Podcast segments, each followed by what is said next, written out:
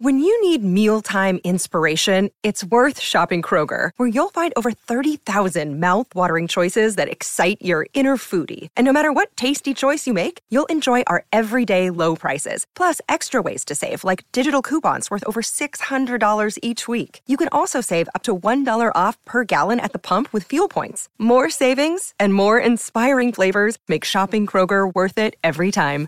Kroger, fresh for everyone. Fuel restrictions apply.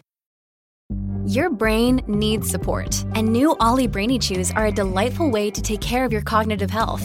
Made with scientifically backed ingredients like Thai ginger, L-theanine, and caffeine, Brainy Chews support healthy brain function and help you find your focus, stay chill, or get energized. Be kind to your mind and get these nootropic chews at olly.com. That's O-L-L-Y.com. These statements have not been evaluated by the Food and Drug Administration. This product is not intended to diagnose, treat, cure, or prevent any disease.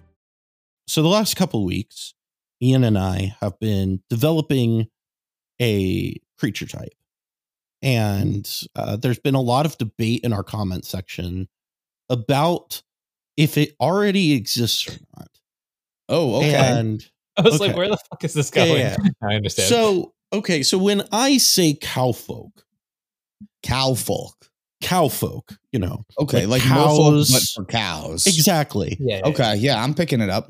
Uh, do you think what what is your thought on that? What do you envision when I say cowfolk?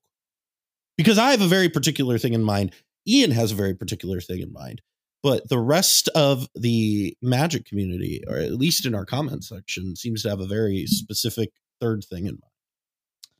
I'm picturing something that I've never really seen before, which which I think would be more like a a merfolk, but instead of a fish human hybrid, it is a cow human hybrid. Yeah. But I have many questions. Like, is the body built like a centaur, where it's like the human torso with like a cow body underneath it, or is it Yeah. more like like a a bipedal? Is that what it means when you're on two feet? So You're bipedal, and I I like you just have some cow parts and like a milk tank kind of belly. That sounds right. See, you're you're describing it the way I envision it, which The is second option or the it- centaur it, option? It sounds it sounds like I envision a cowfolk to be Otis from Barnyard.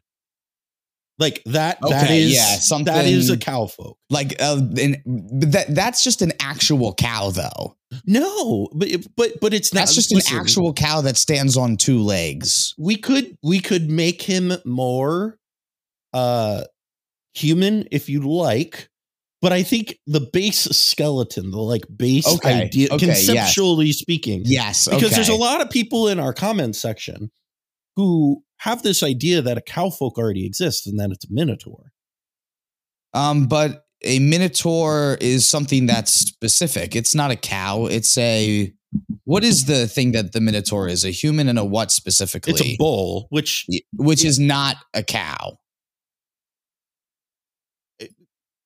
Etym, etymo, etym, etymologically i can't say that word Etymo- Um, etymologically. Yeah. S- verbally speaking, it is functionally a male cow, but Yeah. bulls aren't technically cows. They're like a they're like the they've branched off at some point in science, haven't they?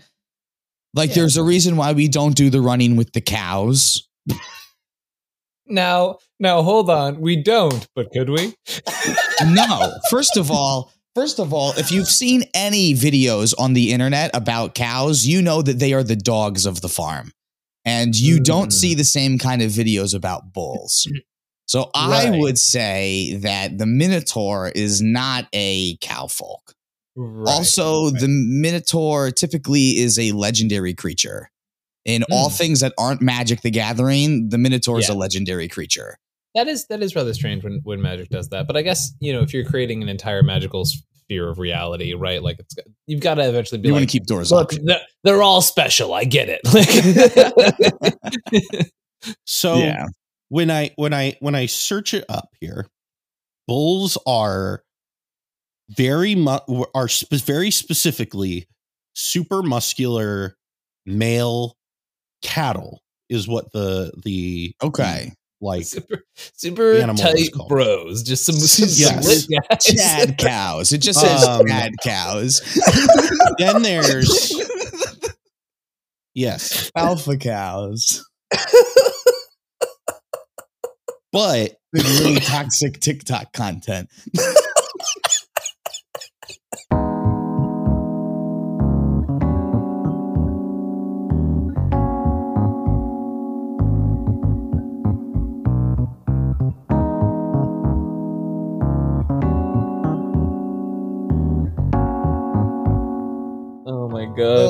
God. Every time I'm on the show, we don't talk about magic. I think that's the trend. We're talking about alpha cows instead. Yep. Yep.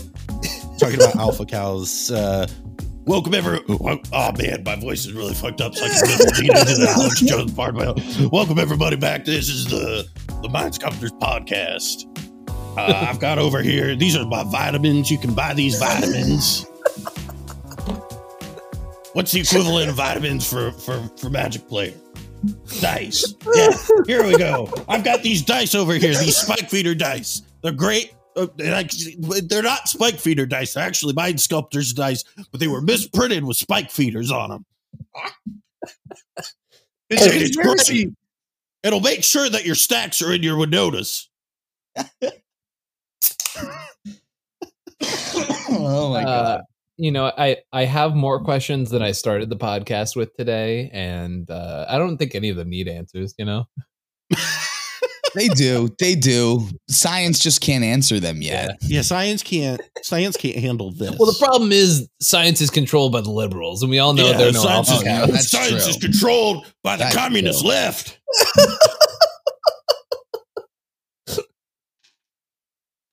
Oh my Top god! ten Okay. things the government doesn't want you to Dude. know.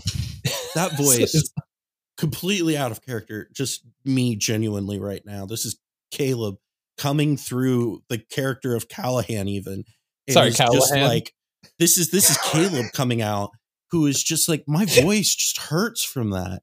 Like ow. yeah, that's that's the kind of raw strength you need to be an alpha cow. Yeah. Everything hurts always. But nothing that doesn't hurt isn't worth doing. yep, that's what my that's what my sensei told me before. That's punched him in the exactly face. what I saw a cow on TikTok say. Unless it's change. Unless it's change. If it's change, it's bad. Come on, nah. So last time I had Cam on this podcast, Mm. before Ian was the co-host, and uh, we did a little switcheroo, and uh, we did a little a little Rick roll. You might A little say. BNS bait and switch, yeah, for yeah, sure. and uh, I'm here to tell you all. Do not worry, we are not going to do that again. Uh, there is no, there's no funny business going on. This is a completely serious, on topic, uh, professional. We like I said last about week, Alpha We are the New like York 20 Times. minutes. what'd you say? we just talked about alpha cows for 20 minutes, and Yeah, you just tried to exactly, say this is a serious podcast. No, no, no. It's a very serious podcast. It's very, very, it's rigorous journalistic integrity of the Mind Sculptors podcast. And so Cam from Play to Win has joined us to come and give his thoughts on what the top 10 best decks for the month of October were. And uh Cam, how are you doing? Welcome to I'm the show. doing great. You you called the right person if you wanted something serious. Yes. Mm, mhm, mhm. I'm yes, I'm very serious. So this is going to be Cam, the Cam most known serious as, thing I've as ever the done. straight man of play to win for sure. Yes, I'm definitely known. I've never never cracked a joke and I don't Yeah. smile or blink. it was it was halfway through you, that you kind of transitioned into like the intro to breaking news, the college humor bit, where you're like, we're not allowed to smile or laugh. Like, Oh jeez, yeah. Somebody wrote everything I- I, am going to say for me. I have a teleprompter here, so Grant O'Brien wrote our scripts this week. if only.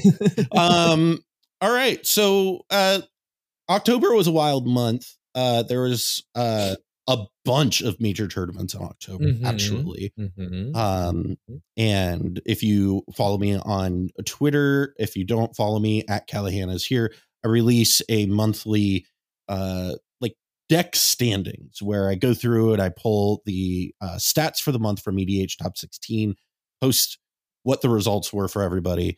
Uh, Yep. And that is just kind of raw data to kind of help inform some of these decisions. And so you can check that out. It's my pinned tweet. Mhm. Uh, but I think it is also worth mentioning for this month specifically Yes. um, that we have two tournaments. Um, one which Cam helped organize, Mhm. and the other one which I was told I'm responsible for most of the attendance for, uh, being Lotus Con and the the Play to Win uh, tournament. Uh, What was the official name for that, Cam?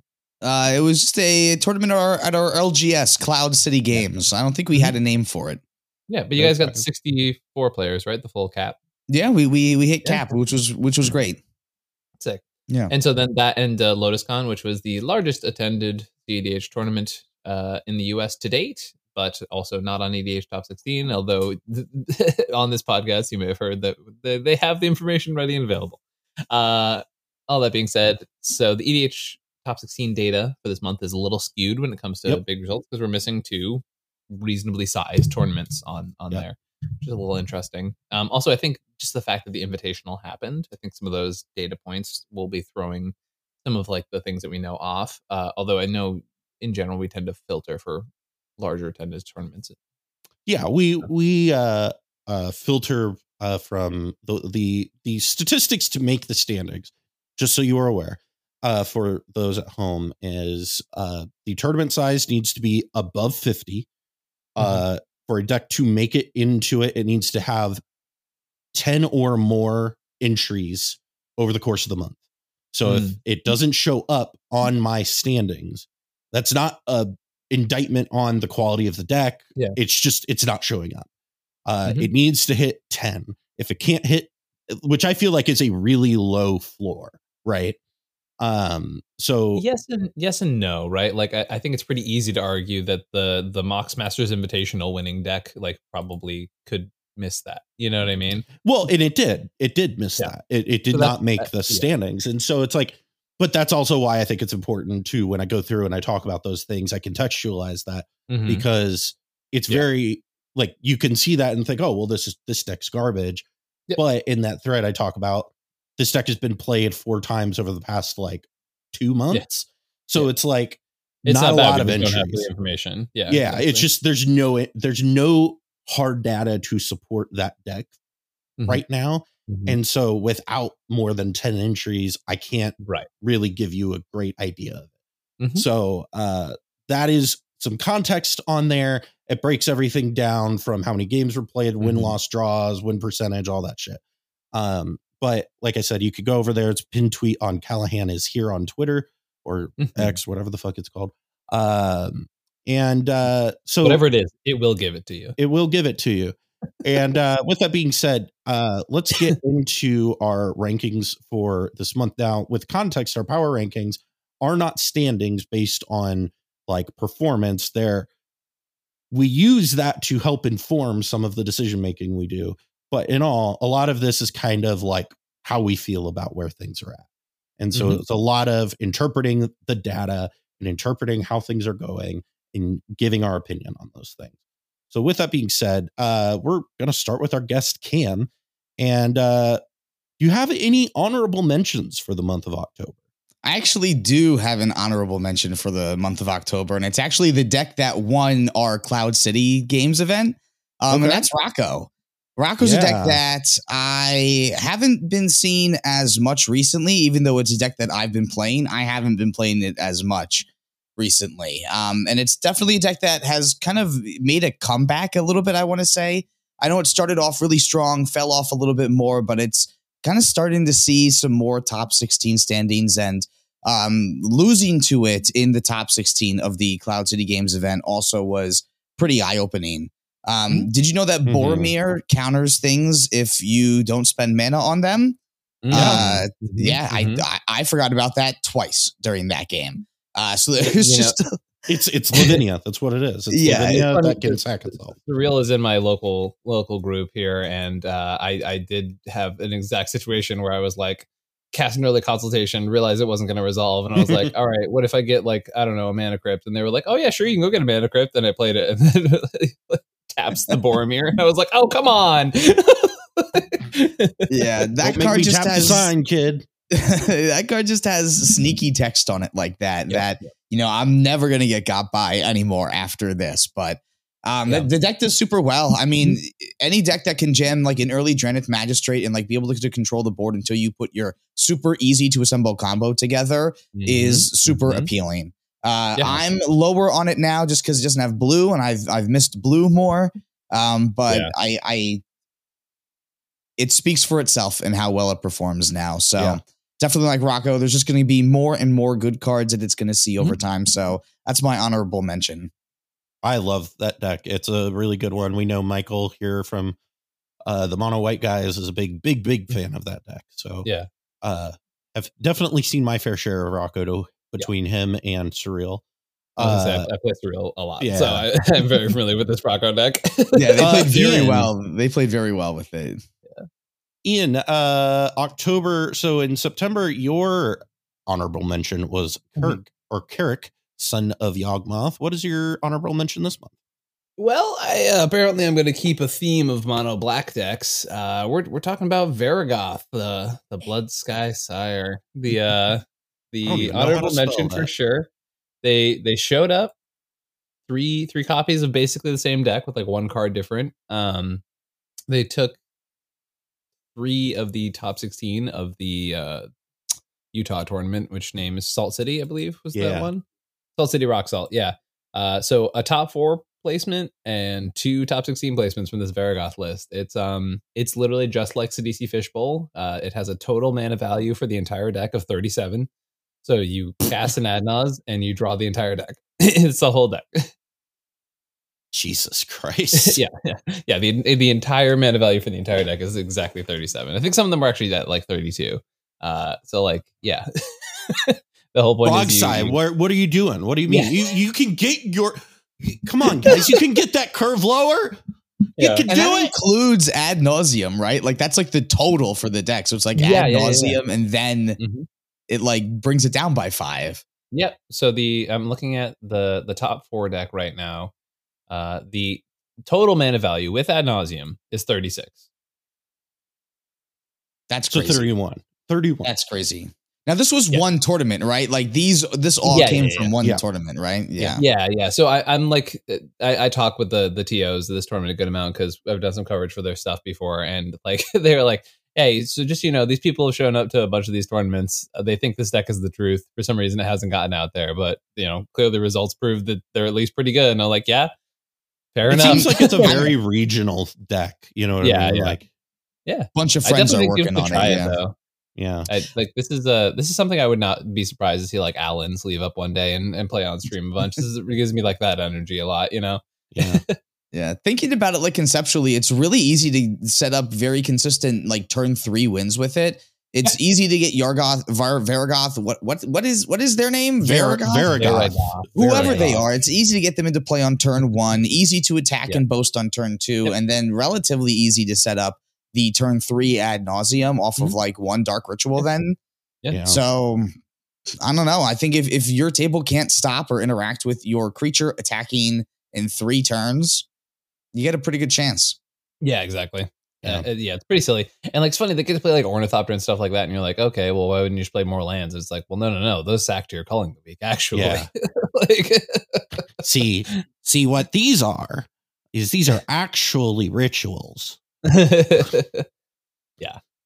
Uh, that's awesome. Uh, my honorable mention for Mhm, the mhm. month of October is I'm at, I'm breaking the streak.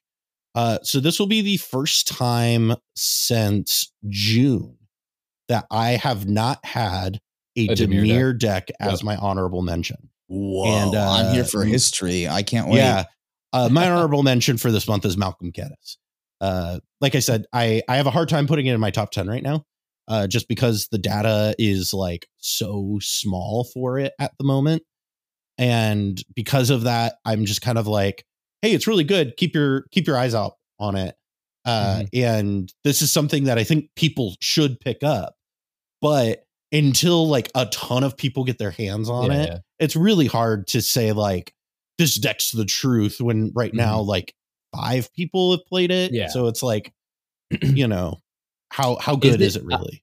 all I can think of is just Elton John is just like, hold me closer, samurai dancer. Just- he's the only one playing the deck, but honestly, he's he's he's making it look good. So Yeah. I mean, funny. I, I I have genuinely thought about sleeving that deck up because I, I like Mhm. I keep looking at it because I've done all of this like a lot of my job because uh of our format change into doing power rankings has turned into just constant data collection. Yeah. And so I look at deck lists like constantly and I keep looking at this deck list over and over and over again and I'm just like this deck looks like it looks like it's right up my alley, like my Mhm. type of bullshit. Mhm. Um, but at the same time, I also am just like, I want to see how it does in more general hands. Specialized pilots can take anything anywhere and do really well. Uh, so let's see how it goes out. Keep your eye on it. Maybe try it. Um, because you know it's in great colors. So who knows? I lost to it at Vegas. There was someone that played against uh, played it against us at Vegas, and I uh, did very well. Turns out getting three Lotus petals a turn is Yeah, pretty good. Mm. you would it, one. It, it appears so.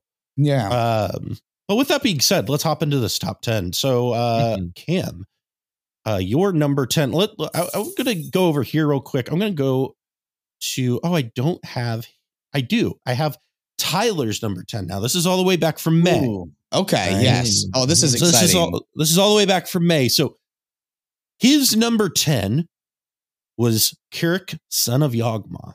Cam, this dude is what do you constantly 10? Overvaluing Crick, man. I, I- that's don't tell him I said that, but he's No, no, constantly please do. super afraid of that deck. I remember the one game we all played where I was like, I just played Crick and I just cracked the LED into to, to play the pier, and you were like, "I'm playing Nymris and I have four mana open." I, was like, I don't, I don't know what you want from me. yeah. oh my god. Yeah, he's um I mean I get it. He's a Kinnan player and the scariest thing Well- for Kinnan players is just playing really fast. So I get so it. so his his top 10 in May. So this is months ago. Was Yeah. K'rrik at 10, Kinnan at 9, Magda at 8, Tivit at 7, Rogsai at 6, Quark Sakashima at 5, Thras Bruse at 4, 3 was Najeela, 2 was Winota, and 1 was Tymna Kraum. I don't so hate that, that- list. I think it's aged like milk. Uh Some of it Winota at 2 yeah. is a shot. Like uh Well, I guess right now, yeah. yeah, yeah. Yeah, that's kind of Um, funny, yeah. But overall, uh, so your number 10, Cam. My number I'm 10 is another assuming deck. it's not Crick. no, it's not Crick. No, it is a monocolor deck, and it's another Okay. deck that I recently took apart. Uh, I Hmm. have Magda at number 10.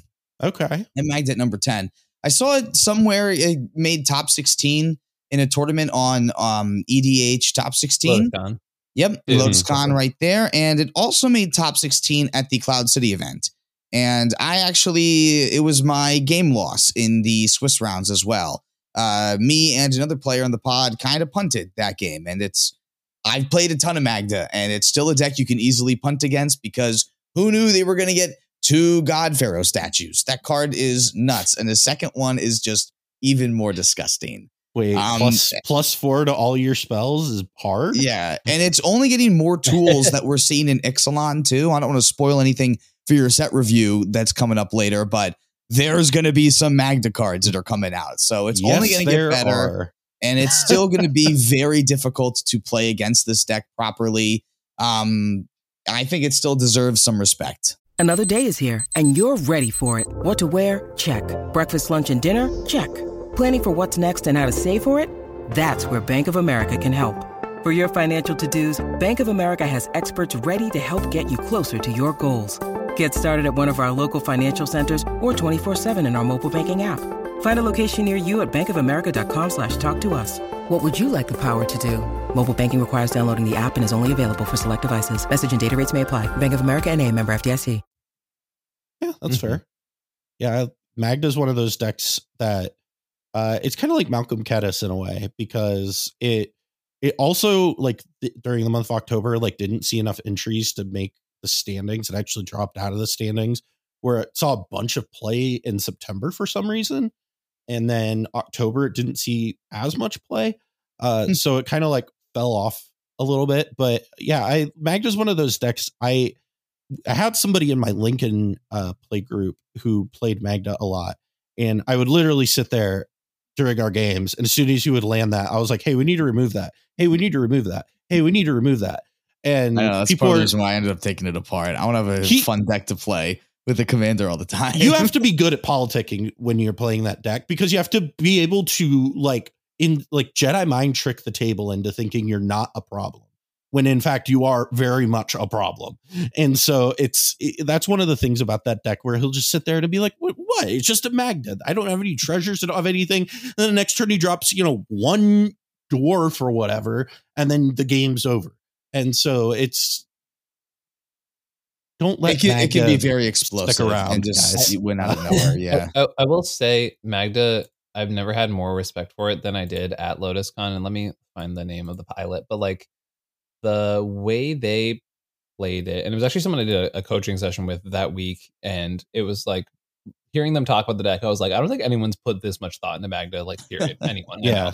Uh, and then when I actually like played against them in the top 16, I was like, oh wow, you like play this like a mono red control deck Mhm. and you don't overcommit and like did just proceed to like not overcommit into the win like six seven times and had i because i went for it into like a lot of interaction and had i not had like six counter spells they would have just untapped one. and i was like I, there was literally nothing i could have done about it either i was like this Yep. you made this deck look sick yeah, I think in general, like CEDH as a whole still thinks of Magda as this like turbo style deck that's just trying Yeah. to jam the win really quickly. But right all of like the best pilots have switched over. well, I'm gonna Mm-hmm. I'm gonna make some people feel bad by saying that, but all, like most of the best pilots have switched over to this stacks version of the deck yeah that is exactly as you said, Ian. It, it plays a little bit Yeah. more in the hand instead of just trying to jam out everything. It's a lot more Yeah. timing based and it's a lot more strategic than just trying to jam it really quickly. So Modern Um, it's- Magda kind of makes me think of like legacy mono red prison in a way. it's Like part of the reason why I love it. I love. Mono Red Prison. Yeah. yeah yeah i wish it felt closer to that for me but i, I Yeah. understand Well, yeah. I wish I could play multiple Blood Moons, so I had a much better chance of getting like a turn one Oh, Blood Moon or a turn one something. I, I'm right there with you, bud. I'm right there with you. And then But for it- the one person in the audience, it's going to be like, well, we have Magus of the Moon. Yeah, it's two and a hundred. Okay. Yeah, two and a hundred. That's a lot It doesn't different. than count. it's not redundancy. Yeah. Yeah. Oh, man. uh, so Ian, you're number ten. Last month you had Niv Mizzet Baroon. What do you have this month? Hmm. Yes. Well, keeping with my theme of two color control decks, let's talk about Talion, the kindly lord. Um, yes. people have been showing up Talion, doing really well with it. I think it's it's not the best deck in the format, um, but it's a very solid blue black deck, and you have a Rhystic Study in the command zone, so there's only genuinely so bad that can be. Uh, I see a lot of people like over committing into like the Talion game plan. And they're like, "Oh, I can't ever win games." When like the people who I'm actually seeing like do really well with the deck are like, "No, Talion is an engine, right? It's Yeah. an engine that helps you get there." So they're playing. it's the Tivit you know, problem. Right, right. They're playing the Notion Thieves. They're playing the Shieldrids. Like they're playing things that actually end the freaking game, right? Uh, and then they're turning the corner and controlling the hell out of the game Talion. And I think that's like definitely the way to go about it. I think some some pilots and players are getting it better than others. And uh, uh, you know, second place player for all of LotusCon was on Talion, and uh, they earned nothing but respect from me in the way they were playing the Yeah. game. Um, just genuinely really sick to see the deck doing well because I, I think it's like you know if, if you want to like let's say like a, a good blue black deck like I'm, I'm really tired of blue black scepter outlets like this is a sick blue black deck you Yeah. know like this is the blue black deck I can get behind it is it is an advantage engine like let's let's play these controlly games let's name a number see what happens you know like that's the Mhm. kind of stuff I like I've been playing a lot of Nymris because it's kind of the same thing, just like a blue is, black it's commander that's Yeah. also a card advantage outlet too. Mhm. Um, Yep. and I, I've really liked that direction instead of playing an outlet, instead of getting like no advantage from my command zone. If Yep. you're going to be in blue black, Talion or Nymris are the way to go. And Yeah. I think Completely I think I just haven't caught on to how good Talion is quite Mhm. yet, but I have seen it draw a ton of cards, and I think I'm Yeah. just undervaluing the hell out of it. I think you, this entire like uh current cast of this podcast is very Dimir heavy. Like I think I think all three of us would sleeve up Nymris tomorrow to a tournament. Yep. like I'm pretty sure. If I didn't play Uh, Kenrith at uh, the Cloud City event, I was definitely playing Nymris. I feel that. Well, Yeah. ex- excuse you. I I would I I am definitely an Azorius mage before I am a Dimir mage. Let's be real. Oh my god. Come on. Come on now. Uh Well, I might I might play blue black, but I'm playing it like it's blue white. Okay. Yeah. Um, Yeah. okay. All Yeah, right, that's yeah. fair. Uh, I also have Talion at number 10. Uh, it moved up from my honorable mention last month. I moved it up here to 10.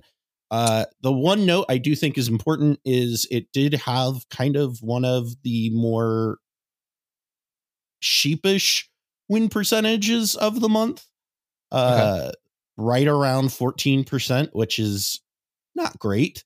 Uh, that does also not include the uh, Lotus Con uh, data, which I do think is important because there were a couple decks there that were Italian decks that did particularly well. So I do think that does shape that narrative a little bit.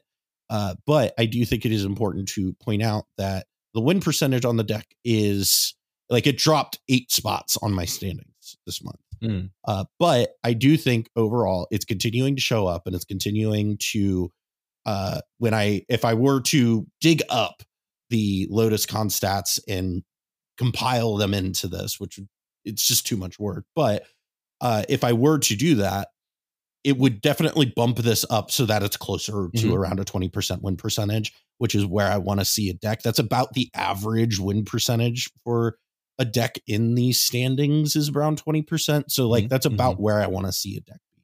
So Yeah. uh, I like I like where Talion's at. I think it's still getting figured out.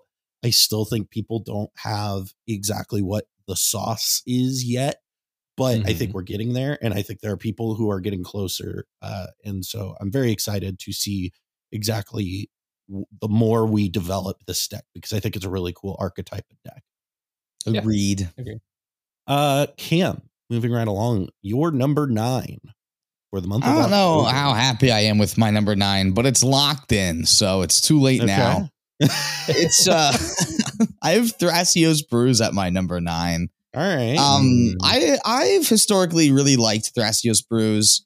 Um I've done I've done pretty well with Thrasios Bruse before, and I think right now I just um letting my personal feelings get in the way a little bit here, but I'm putting it at number Mhm. nine. Uh, this color combination is still very good. I still love playing Dockside Extortionist. I think Dockside Extortionist is very good, and the builds that are more around Dockside Extortionist, I think, is um, a, a great way to go. It, it's hard to not want to play a Dockside Extortionist deck, Right. and um, when you play all the best Dockside Extortionist cards, you get Thrasios Bruse. So, Mhm, mhm. um, it's it still makes top 16s. That's part of the reason why I don't feel bad Yep. about having it here at number nine, but it's Right. certainly not higher than this because of uh, well, a lot of other decks proving themselves to be a little bit better now. So, Yeah. Thrasios Bruse it is. Yeah, it's it's a weirdly positioned deck in the metagame right now. Um, I've been doing like if there is one thing I am doing in my free time, it is trying to rebuild this deck from the ground up, and I've done it like six or seven times. Um, and I still haven't felt good about like just bringing it up to a tournament because I get to the point where I'm like, okay, you know, build it this way. All right, it's really good at doing X, Y, and Z thing, but let's not overcommit into this game plan because then this is just a bad Kenrith deck, right? And then I'll I'll do that with a different archetype, and like it, it just keeps doing that. Um, and the the sad answer is Thrasios is just really poorly positioned right now, right? Consistent mana engines are really poorly positioned because Bowmasters and board wipes are at an all time high, right? Mhm. So every time you're like, oh yes, I've developed my mana dork, and then some person with Rhystic Study is like, I'm going to keep drawing cards. You can snipe the Thrasios as much as you want. He's like, okay, cool. You know the Thrasios is the thing keeping us from losing, right? And they're like, no, it's on the board though, and I have a Bowmasters here. So what else am I going to be doing? uh, you know, as opposed to taxing the Rhystic Study player with their life. Um, so that's that's the pattern. We just keep seeing it, and we talked about it a lot at this podcast already. Yeah, But, I uh, mean th- that's why I keep recommending Sheoldred to people is because Yeah. Sheoldred punishes Rhystic Study players. it very aggressively. Thrasios, Cal. What I said that doesn't help Thrasios, Cal. it doesn't. It also hurts Thrasios actually, but um, I But play 50 overall, lands in my like- Thrasios decks now, so suck on that. Getting around that. That's 99 clause. lands. 99 lands on my Thrasios deck. Get wrecked. Uh, no one expects Valakut Thrasios. Nobody. Escape Ship Thrasios, the new hot tech coming out of play to win. Yo, is that the way you're rebuilding it, Ian? Because that sounds Yeah. like a great way to go. you got me, man. Nice. Holy cow. Uh, Ian, uh, your number nine for the month of October. Whoa, thank you. It was last I month. It was Malcolm Tymna. Mm, yes, that one has moved. Uh, I have an asterisk on this one because it involves one partner and doesn't really care what the other one is. Uh, and the answer is Tevesh plus, no, no, no. Uh, Something. uh, something. One of them. we lost Cal. it has to be something though, right? Like not. It can't just Oh, yeah, be yeah, like yeah. mono black Tevesh. No, yeah, yeah. Okay, that's actually thank you for clarifying. Kim. It cannot be nothing. Tevesh plus anything. Tevesh plus prismatic piper. yeah, yeah, yeah. The wet sock plus Tevesh. Oh my god, uh, I'm good. But yeah, my dog just came over to check on me. Um, she's looking at got- me like, "Are you okay?" So we have Sharky who's been doing like Kraum Tevesh stuff for 7,000 years, right? Um, and is like, if you look at literally Kraum Tevesh on EDH top 16, especially, it's just like their name over and over and over and over Yep. and over again, right? Um, that and like one other person. And that's like all and well and good. And like clearly they've been doing well and consistent with the deck, right? Um, but that on top of that, uh, they were in the Invitational last weekend, uh, which they made top 16. And then in the CEDH Open, there were three separate Tevesh decks, two Kraums, one Thrasios. And I was just like, Wow. yeah, this card's pretty underplayed, I assume. um, you know, the biggest problem with Tevesh is that like it's a big target that can be like guardianship, right? Which which does suck. And if you look at a card like Kraum, obviously it gets around that problem. Um, but the upside is like just a really consistent, powerful mana engine. And then you know, if the game starts to grind out, if you ever get to that ultimate, like the GG's, like there's nothing else you can do about it, right? So it's a it's a solid card, does a lot of powerful stuff. The Tevesh is my number nine spot. Fish. Uh, It's good number nine. I didn't know we could do singular partners. Maybe I would have. Well, put we that at my generally don't, but Ian really likes to. Ian really likes to make it up as he goes. Uh, so. They're, they're more of guidelines, you know. They're more like More guidelines. like guidelines. Uh, my number nine is uh, Malcolm Tymna dropping three spots. Uh, Malcolm Tymna dropped from the standings in October. It did not hit the 10 deck threshold uh, or the 10 entry threshold. Uh, I still think that what I said last month stands pretty firmly true that it is a good and well positioned Esper deck. And yeah, that's that's that's how I feel about it. It just people didn't play it. It's like one of those decks that people will like all decide that they're going to play it at a tournament or 2 and then it like spikes really hard and Yep. then it just disappears off the face of the earth for a while Mhm. and then it all of a sudden it's back. But I, I'm keeping it here at nine because this deck that I think is still I like I think it's better than Talion and it's like Mhm. saw enough play that I I feel okay saying that I I think it's in my top 10 still. Yeah, Yeah, I think I I think that's really fair. It's just like a mini blue farm, Yeah. Yeah. mini blue farm without red, and that's that's really great. That's basically what Tivit is. So this is just another flavor of that. I love it. Yeah. Uh number 8, Cam. What is your number 8? Number eight is a deck that historically Play to Win has not liked so much, but it keeps doing really well in everyone else's hands. Um, this is uh, Atraxa Grand Unifier. Mm.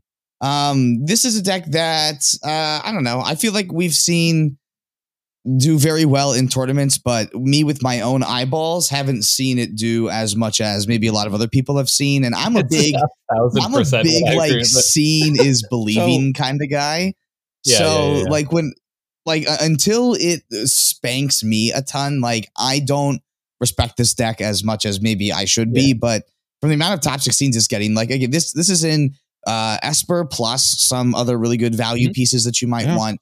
It really is just playing a bunch of great cards, and I love Food Chain more than like any other card imaginable. Mhm. Um, so a deck that can just like use that as a side win condition. And it, Yeah. Mm-hmm. it doesn't feel like it's main plan. It just feels like this little backdoor a thing you can go into. Yeah. Now, now I want to be clear here. Cam has called to the Mind Sculptors audience that Cam needs to get spanked. So you need Yes. to spank Cam for him to believe. Yes. And so here here's something I want to address about this. Yeah, yeah, yeah. It's because I just found out during Mox Masters. I did not know this Uh-huh. before Mox Masters, Mhm. Yeah. but evidently the Atraxa like Discord server like play group Mhm. Oh, I know what you're gonna hates say, yeah. our podcast because we say effectively what you just said, uh, but also keep putting it in our top 10 month after month after month after month after month. And I, I literally, I, we were at Mox Masters and I was just like, oh, I didn't know I was living rent free in that, in their heads too. uh, Yeah.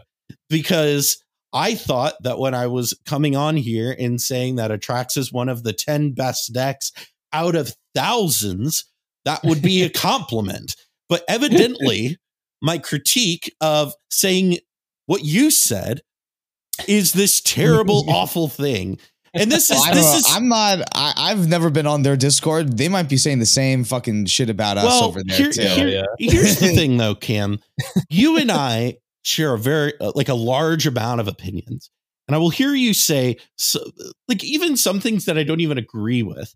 Some of the most like wild shit sometimes on your podcast and get no pushback from the community over it. And I will say the most benign thing on our podcast. And it's like, we got to prove Cal wrong. We got to prove him wrong. Like, Cal thinks the wrong side's not the best deck in the format. I don't know. I guess I'm just never wrong, and I've yet to be wrong. So I guess. I think if we're looking at the data, that's what it shows, and I have exclusively right opinions, and not even Kids opinions. are here like, they're look, just- I, I'm not a mathematician, but if the numbers don't lie, if it looks like a duck and it smells like a duck and it walks like a duck, I must be I must be right. So it sounds like Atraxa's spot on at number eight. Spot on at number eight. I love it. Spot on at Uh. I like this new methodology of it. If it looks like a duck and smells like a duck, I must be right. Yeah, that's That's good. That's good. thanks. I implied a lot of science in- behind that. Yeah, yeah, yeah, Ian, excuse me. yeah. Yeah. What is your number eight? Oh boy.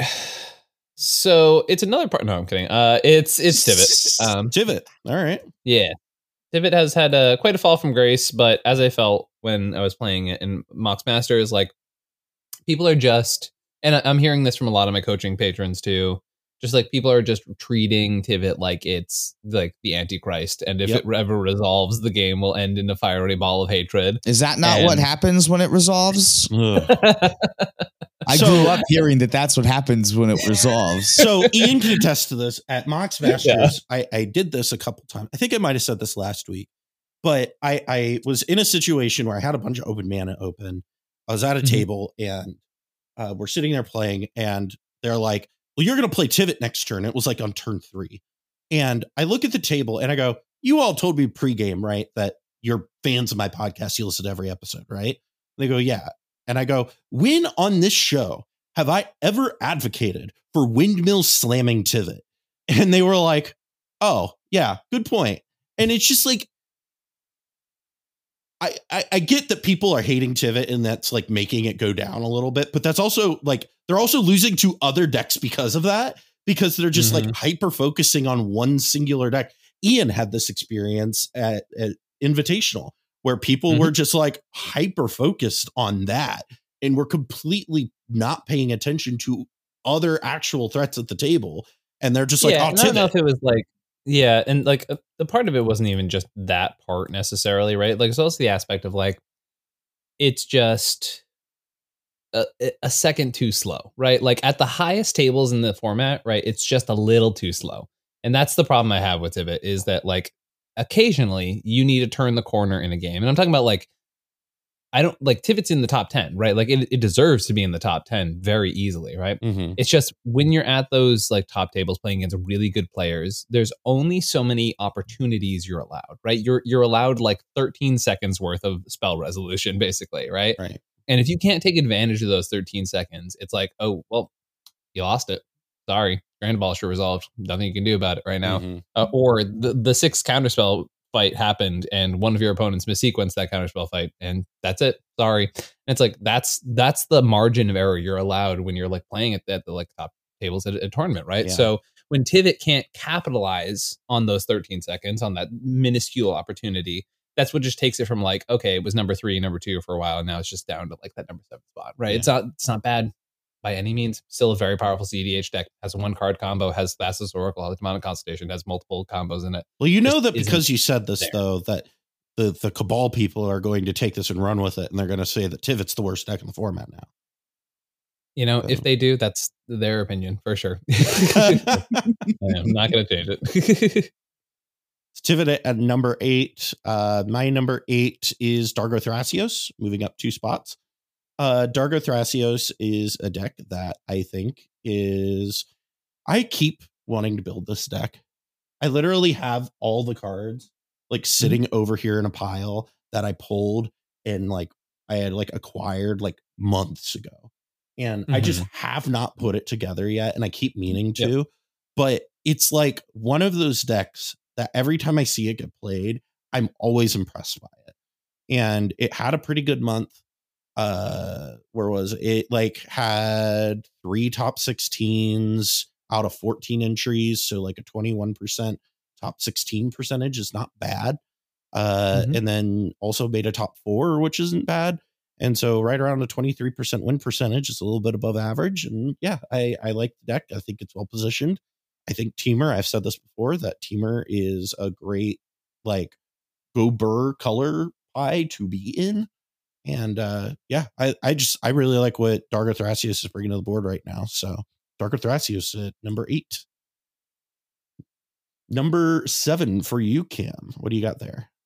Number seven is a deck I'm playing right now. It's uh, good old Kenny, Kenrith, the Returned King. Um, I don't know. I really like Kenrith.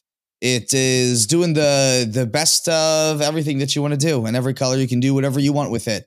That's what part of ma- that's what I think makes it really scary. Is that like when you are facing this deck, you have no idea what it can do, and it might even influence you to keep a hand that ends up being bad and not able to interact with the win condition that they actually have going on. So. Mhm. I think the sheer velocity of things, that's not the right context for that word, but I'm using it.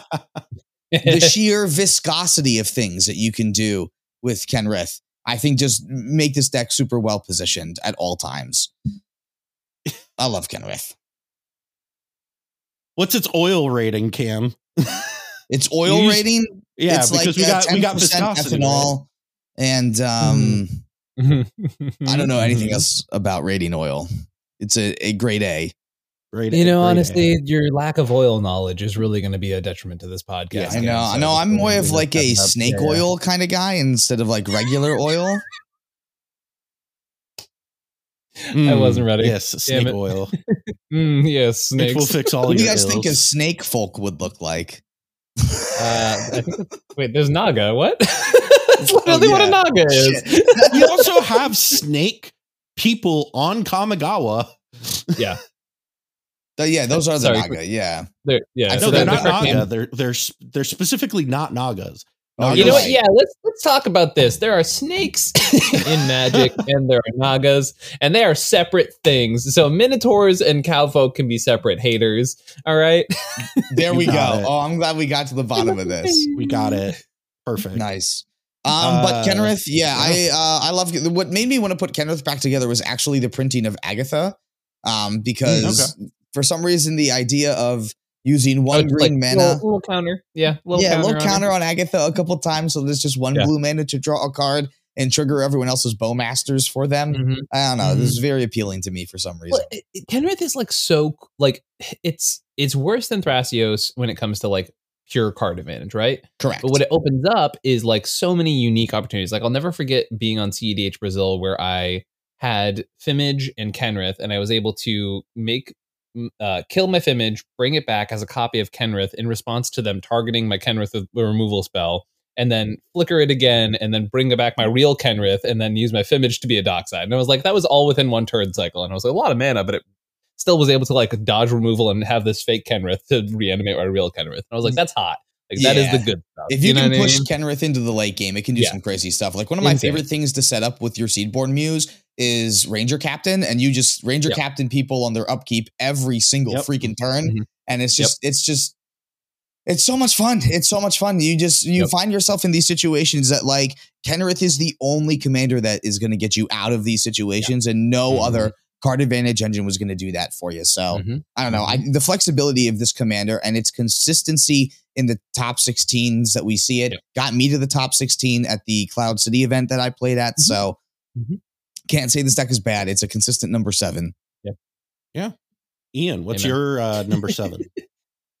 My number seven is Malcolm Tymna. Malcolm Uh, Tymna. it- it's really hard to argue with Malcolm Tymna being a good deck right now. It is just like, oh hey, you want a more lean version of Blue Farm that loses Dockside and Breach? Okay, you have Malcolm Tymna. Congratulations, you thought hard about this. Uh, no, it's just like one of the most underrated underdogs in the format. I think it's just like it's not appealing for a lot of people, right? Because it's mm, just sort it's of the very same milk old- toast. it's the most milk toast deck in the format for sure. It is like pure. Here's my card advantage. Here's my man advantage. I win with Oracle. Hey, like that's that's the deck, right? Malcolm Tymna, Malcolm Tymna looks you straight in the eyes when it fucks you. Yo, I felt Direct that. I've played eye Malcolm contact. Tymna. I've played enough Malcolm Tymna to feel that. I know exactly what that is. it is playing no games. I I really like the deck, but it feels like it just it just needs a little bit more of an of oomph sometimes. Needs to try I out get- some different I guess- positions. I get why it's falling in your guys' listings now. Well, it's mm-hmm. moving up, Ian's. Oh, moving up. Yeah. Ian's. So it was Oh, it was ninth for Ian last month, yeah. and oh, now it's sorry, I wasn't paying attention. It I was, was thinking about it was something else. well, it fell for me. It was six last month, and it, it was you were thinking about uh you, new, I was thinking about you. new Malcolm Tymna positions. Yes, Uh, always thinking about new positions for them. what? but yeah, so Malcolm Tymna at number seven. I have nothing more to say. Okay. What, what- what could I possibly say after all? Of Sorry, I didn't mean to derail you. what, what else could be important after any of that? Well, do you want to try doggy or do you want to try Oh like cowboy or like we're going to a cowboy set? Like we could try some new things. Oh Like, my god. Get me out of here. I need an adult. Mom, please come pick me up. uh, my number seven is RogSi. It is up one spot. Uh, RogSi. I've been, I've been. Uh, listen, li- this is something that I, I, I gotta say because I have goldfish this deck a ton, and every time I goldfish it, I have the exact same thought. No wonder you fuckers have to mulligan down to like two fucking cards because your card quality is so shit. Like, holy shit. If my cards were just mana and only mana, then yeah, I'd probably mulligan down that far too. Like, it, it, it drives me insane to try. Like, I, I, I recognize why it's good, and I recognize that it's very good and it does well in Zane Nair's hands.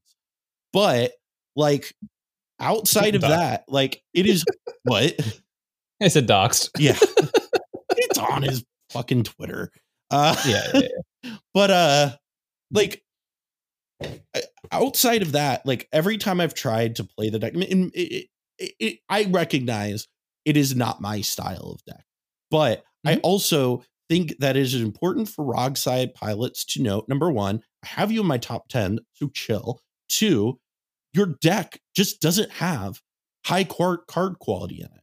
You are sacrificing card quality for speed.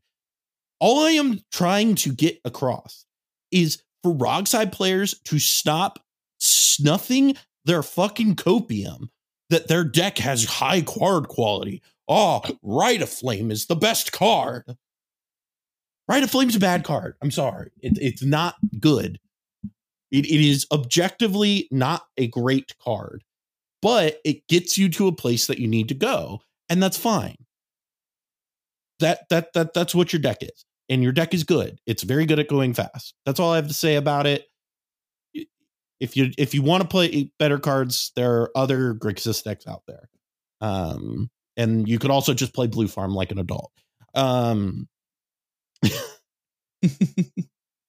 number six, Cam. Wow. I'll have more to say about that um because it's actually a little bit higher on my list. So I'll chime in with my Okay, thoughts okay. a little later.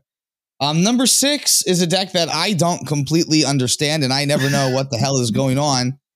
Um, and I, I always react way too late against. This is Sisay Weatherlight Captain. Okay. What the hell is this deck doing? Nothing that I know anything about. Playing these Rakdos creatures and is it creatures that you never see anywhere, and then all of a sudden, uh, three mana Teferi came into play out of nowhere. What the hell? I can't respond. You're winning the game. What is going on? This deck is nuts, and it doesn't make any sense. And what do you it- mean you searched for Sakashima the imposter and now won? right? Yeah it's it's crazy. Yeah it's just if you want to play every single edh deck play this deck and then you you don't feel like you're missing out. Um i don't Yeah, know. I just um it, it, the deck doesn't make any sense to me but it makes sense to a lot of people who uh, play much differently than i do and in those hands this deck can be very very scary um, can do a It's lot of things. Yeah, like like Ian, I know Rebel has kicked my ass with this deck Yeah. before, um, and it's not a deck that I can foresee myself piloting well at all. But it's definitely a deck that I've also I'm a always deal. afraid of. Yeah. I love this deck. Yeah, Uh, it's it's a good one. Um, I I've played it enough to also know. I like I've sat in so many tournaments, and Ian can attest to this because I've bitched about it. Is where people will just throw games because they're like, oh, let the Sisay player get an activation off so that they can like deal with whatever's going on right now. And I'm like, guys, Mhm. the Sisay player is never going to activate and answer a thing. They're always going to an- activate and win the fucking game. Don't Yeah. let them activate the thing. And it's it's just every single time. I don't know like, it's that, but I, I I understand your point. it- it is in the modern age. Sisay doesn't go to find silver bullets. Sisay goes to find wins. it's a lot different than like giving someone an extra draw off Rhystic Study in the Yeah. hopes that they get a counter spell. It's it's not the same. Yeah. No, it's not. In Yeah. in I've I've I have lost in events to people being like, "Oh, well, let's give them mana so that they can do XYZ to try and answer what you're doing." And then the Sisay player wins because of that. And it's like I'm sitting there actively losing my mind because I'm like, "Hey, Mhm. Maybe let's not just give the deck that wants to tutor chain a free tutor." Like it I don't know why that's a, a, a crazy thing to say, but uh, Ian, you're number six for the month of October. Uh, my number six is RogSi. Um, it's obviously one of the powerful decks in the format, uh, but literally anyone that isn't Zane seems to really keep screwing it up. So Uh, that's that's really it. I, I like I recognize the deck strength. I've played it a bunch.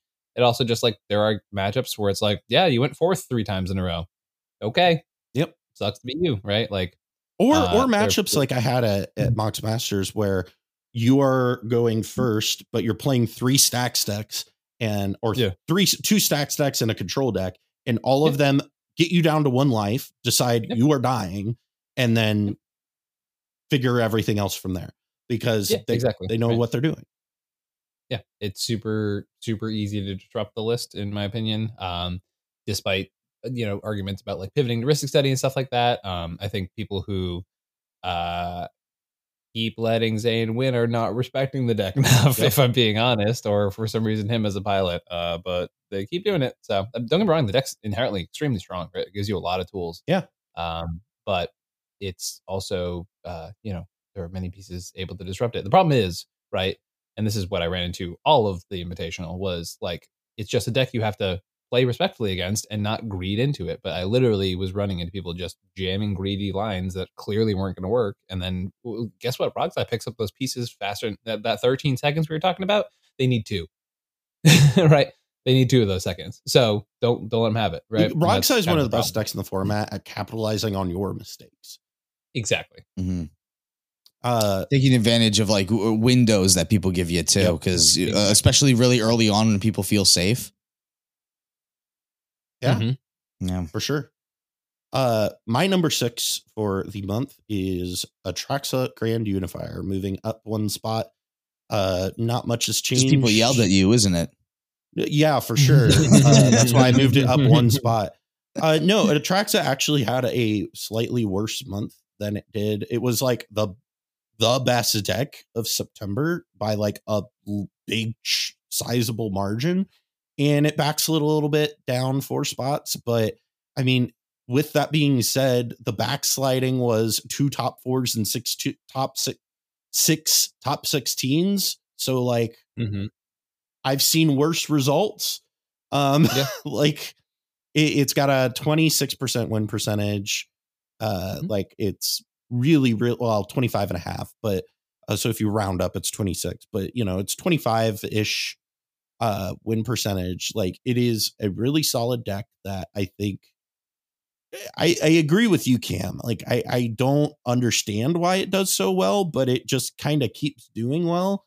And I think it I, I, I think if I can if I have like one thing to identify what it is, is the deck is like functionally old Thras Tymna, but with a win con in the command zone and more advantage outlets in the 99. So it just like it's able to do that thing where we were talking about like turning the corner really fast, right? Because you can take those openings of, oh, I have an opening to go for it here. I have easy win con access in these great advantage colors. And just all of a sudden I'm winning the game. And so I think that's kind of what's going on. I still haven't figured out exactly what is happening with Atraxa and its success because on paper it feels like it should not be doing this well. But uh it then you actually look at at its paper results and it is doing that well. So, you know, Mhm. there there's some disconnect there that like the traditional logic is not working somehow. Uh so perhaps what they are doing is great and is working great and I'm the one on crack. So uh I think part of it is because your commander is big, so is so big and clunky. It kind of forces you to play a little bit slower, and the format has certainly slowed down like a a ton recently. Mhm. So when you can play a little bit more of a slower game and try to win second or third instead of like being the first player to win, I think it, it just kind of forces you to play better CEDH that way. And then Mhm. that way, when you do get to the late game, because your deck has allowed you to get to the late game, you can just snowball the fuck off with a clone and like all Yeah, kinds of other yeah. things that just piece together these big Atraxa wins. So Mhm. um, I don't understand it. I don't understand it, but that's certainly a theme that I've seen with another deck I'm going to talk about very soon. So I think it could be something to explain for Atraxa doing well too. Yeah. It's it is like at, at the end of the day, it is just a four color value pile, right? Like it Yeah. really just does that, right? And so there's a certain point where it's just like, okay, there's only so many times that like, oh, look, I played a smothering tithe and people drew a bunch of cards, and it's like, oh, now I can play a big seven mana tracks, and you're like, oh no, what? How did they get there? Like, Yeah. it's just, it's just- I, I don't know. It does that all the time, yeah. you know. So Uh, moving on, number five. We're moving into the top five here. Cam, what Top is your five. number five? My number five is Tivit.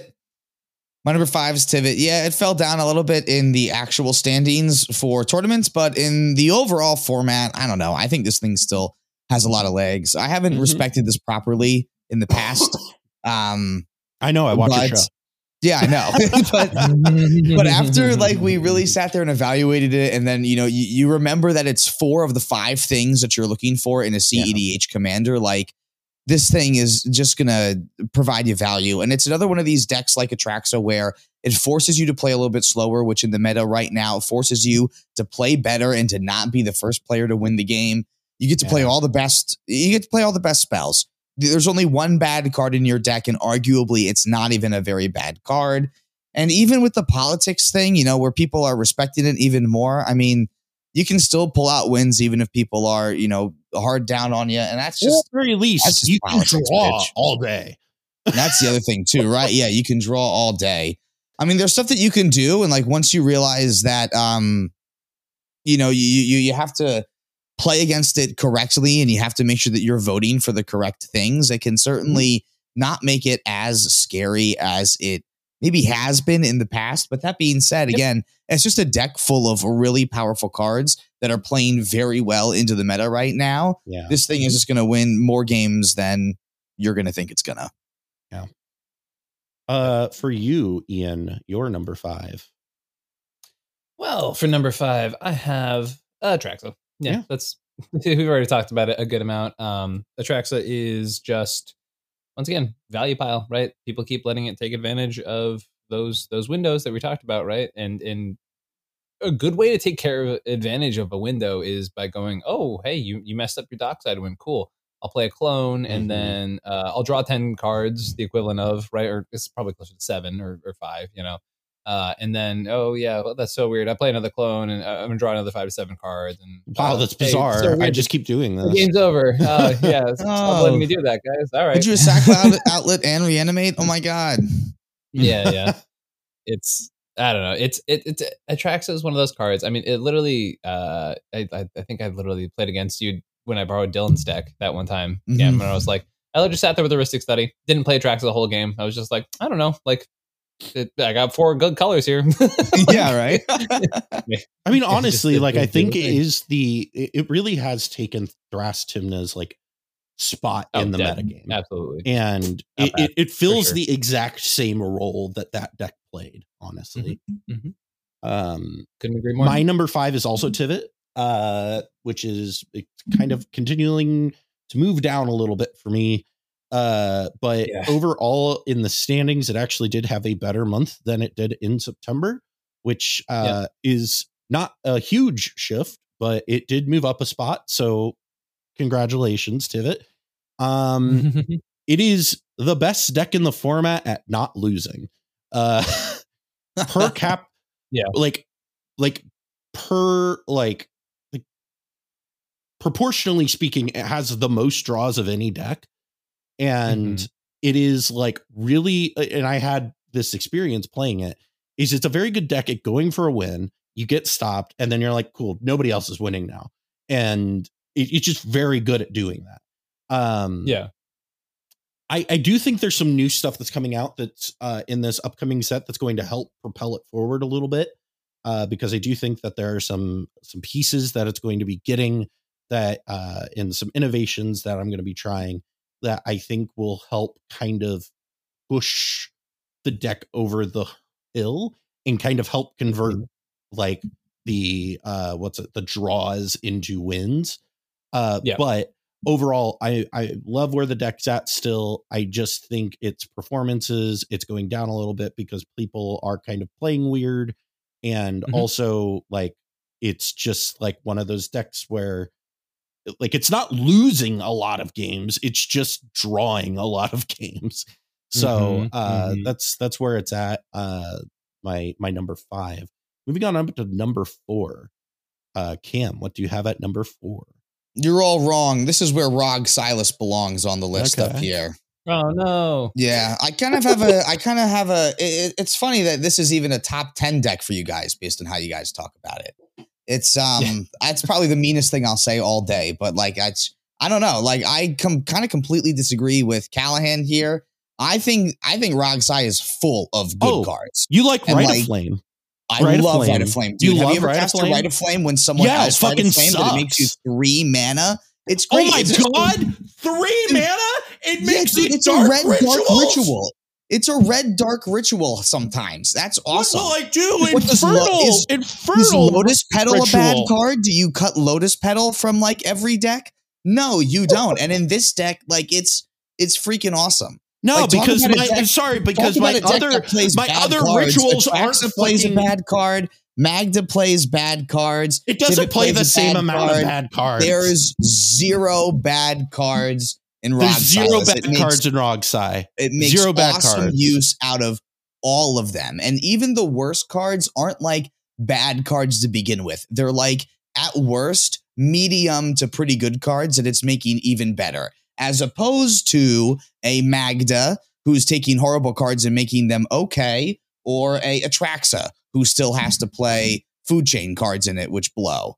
Here's our card quality. We're we're gonna talk card quality real quick. Let's start card Uh, quality. my my favorite my favorite card of all time is so good, never a dead card. Simian Spirit Guide. Let's get here. Yeah, never a dead Simian card. Yeah, Spirit if- if- Guide. if you're trying to play Uh, fast, that's also exactly up here, uh, sorcery staple. It's Warrior's Oath. Give it up. Card is, also give great. for, Extra turn uh, spells have proven to be very powerful in the format here. And so, don't forget everybody's favorite wheel, Wheel of Misfortune. Our- okay, so this one I notoriously hate this card. However, I have been swayed. Dylan has swayed me this card is actually really good in RogSi because it's a deck that doesn't care if the rest of the table wants to wheel at all. You are the only person that you care about. You play selfishly. You're the one that wants to wheel. It works. But I feel better like there are better anyway. cards at doing that than Wheel. there are, but when you need more, you got to resort to some of these other things that but, are but, still it, but, but, fine, but here's, but just here's not the thing, as Cam, good. Cam. I'm looking at Zane's list right here, right? I'm looking at a a list that made a top like won a tournament recently. Yeah, It's running Time Twister, Wheel of Fortune, Wheel of Misfortune, Windfall. You're telling me the other options to replace Wheel of Misfortune that might be maybe one mana more, but don't open you up to the issues that that card opens you up to are worse options than Wheel of Misfortune. probably because all the other ones aren't actual card advantage or are too expensive. This is the most circular logic statement that went around. We did a whole lap to finish that sentence. Like, like Cal, Jesus Christ. Listen, I don't know. I- I, would It's I a would say I like that leaning the- into the- the meme. Okay, I like leaning into the meme. I, Uh, I just I just like that the I just think that the card quality is a little bit higher than than it's not. Um, there there's a lot of it, it's playing like all still like the, the best cards in the combination. It's one of the fastest decks that is in the format, which is still something that is very important here, and it can present multiple wins. It does have resiliency under its belt. There are going to be games where you, you are going to get unlucky, but we could say that for any one of these decks where you're going to get unlucky. So I really don't want to weigh that against it. Um, so that being said, RogSi is going to be very scary. It's going to be something that you got to respect, and I have it up there at number four. yeah and and my my, my to, to- to be fair like i i do concede your point like i am being extraordinarily hyperbolic if that's not clear audience. um but like I, Callahan, what? No. well the thing is is a lot of people seem to think i'm serious all the time so um but no, i mean like one thing to keep in mind with this deck that i think is like important is when i say that like it when i point out thing uh, like it struggles when it gets targeted down it struggles in a way where like decks like Atraxa or Tivit or I mean like Najeela even or Kinnan can dig themselves out of that a lot easier I feel like than Ro- RogSi can. And I feel like that's because they have some form of advantage in the command zone where RogSi is trading that away for just pure speed. And I think like I I think that's where like Ian and I value that. I and I think that's just where you see like a difference in the values, right? Where Yeah. it's like Ian and I definitely value that ability to dig out a little bit more than maybe like you or Zane or like other people. Like, and I think that's valid, and I don't think that that's an invalid like point of view for what it's worth. Like, I whenever I come on the show, I want to make sure that I'm being fair to people while also being extremely hyperbolic and giving the hottest takes available. So, uh, I also will say, I think your your views on the archetype do not directly reflect my views Correct. on the archetype. I yes. think I think you're much more extreme when it comes to your perceptions. Well, and that's also that's also because I, I I if people have not picked up on this, it is kind of a bit, uh, and the more people play into the fact that I dislike this deck, the more it makes me want to play into the bit because people can't figure out that it's a bit. So I'm saying it right now, and if nobody plays into me giving this deck a hard time from here on out, then I'll start rating it higher, I guess. But I- like, I think more than any other deck, this this deck is ranked based on your playstyle, kind of like what you were saying, Yeah, Callahan. hundred percent. Like if you are if you are typically a stacks player, I think you're going to look down on this deck a little bit more. But like if you are someone that tends to like turbo strategies, like this is something that you're going to rate super high. So I think it does make sense where we all have it in our list based on the Yeah. kinds of players that we are, how much we respect it, and where um I don't know. I, I just that's what I think. It's much more much more personal this one than any of the other decks that we're talking about. See, this is why we do it as a a panel like ESPN style power rankings where we all kind of have our opinions on it because it just kind of goes to show that there is not a definitive rankings of these things. It is all very contextual. It all really matters. yeah, Uh, it's nice to have more data now that we have more data available than like we did last year or the year before that. But it's still not like nearly enough data to actually know. no, it's still laughably small data points. yeah, that we lack- have. especially with the Um, amount of new cards we always get. Like it's yeah, Well, also that like we we literally cannot record with any amount of certainty like competency and like that Yeah. is an amazing statistic that is just missing from cedh right and it's not just player competency right like player skill is obviously a recorded metric you can see people doing well with decks over and over again right but like how can you record that the like oh yeah this person tapped out even though player b told them not to and threw them the game and that Yeah. happened to this player twice in one tournament it's like how do you record that in cedh right like player Can you skill imagine if that's like- something that we had on EDH Well, top 16 next to yeah, your yeah, name? yeah, yeah. the punch. How many Literal times did you errors, error numbers. Yeah. and, Yeah. like, Well, I mean, honestly, and- oh my god, I would love to see some people's error counts. Oh, dude, don't oh, look at my error so history. happy. Jesus Well, Christ. that's one of the things I've al- I, like. I, I wanted to implement uh, eventually. Like, if I ever have the resources, I want to do the MLC the right way. Like that would be the Yeah. thing where I would have a statistician sitting there and like tracking stuff like that, where we can Mhm. get you know like Major League Baseball or NFL like type stats, so that you know Yeah. like how are players it's also- playing and how are yeah. decks playing. Any It's easier to correlation gauge, between when I stack my deck and when I win the game? Yeah, it's easier to gauge someone throwing the ball wrong though than compared to like, ah, yes, in this nuanced stack of thirteen spells, my opponent's made a miscalculation. Yeah. Right? Like that's It's Yeah. also always easier to see things when you're standing outside of the game than inside of the game too. Hindsight's always 2020, so that's something like that's Yeah. tough. I don't know. 100%. and I think this is one of the most one of the most interesting factors of CEDH is like, and and I had this come up a lot in conversations with people who are like just outside observers or people who like really like to think they one up you, intellectually speaking, uh, is that like. Oftentimes, like I'll explain to people, like, "Oh yeah, like my opponents didn't listen to me and we lost," and it's like, "Oh yeah, okay, well, it clearly worked because they didn't listen and you lost the game." It's like, no, no, no, you don't understand.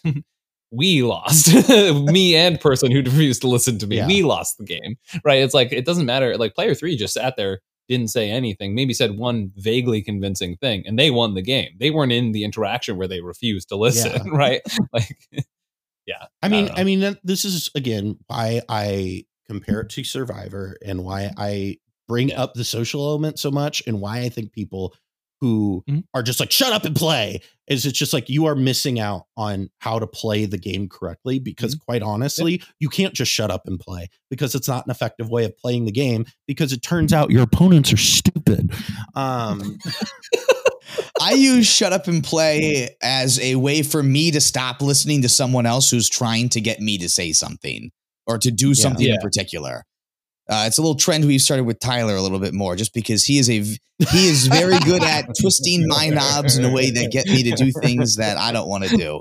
So now we've Um, got we've got Ian, we've got Tyler, and we've got uh, Sick Robot are the, Yeah. the Inceptors.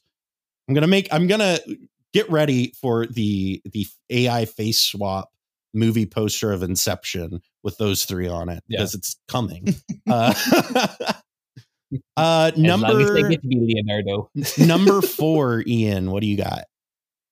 I have my girl Sisay. She's she's doing the thing, uh, rocking it, killing it, Yep. killing the game. I actually might switch my number three and number four to be honest. Uh, I just think number three's had a good month, um, but I like mine four better. Uh, Sisay is just really strong. It keeps sneaking into top counts, and everyone's like, "I really don't even get how I lost, but I did," uh, and that just keeps happening. That was me. That was a and over and direct quote of me. that was a,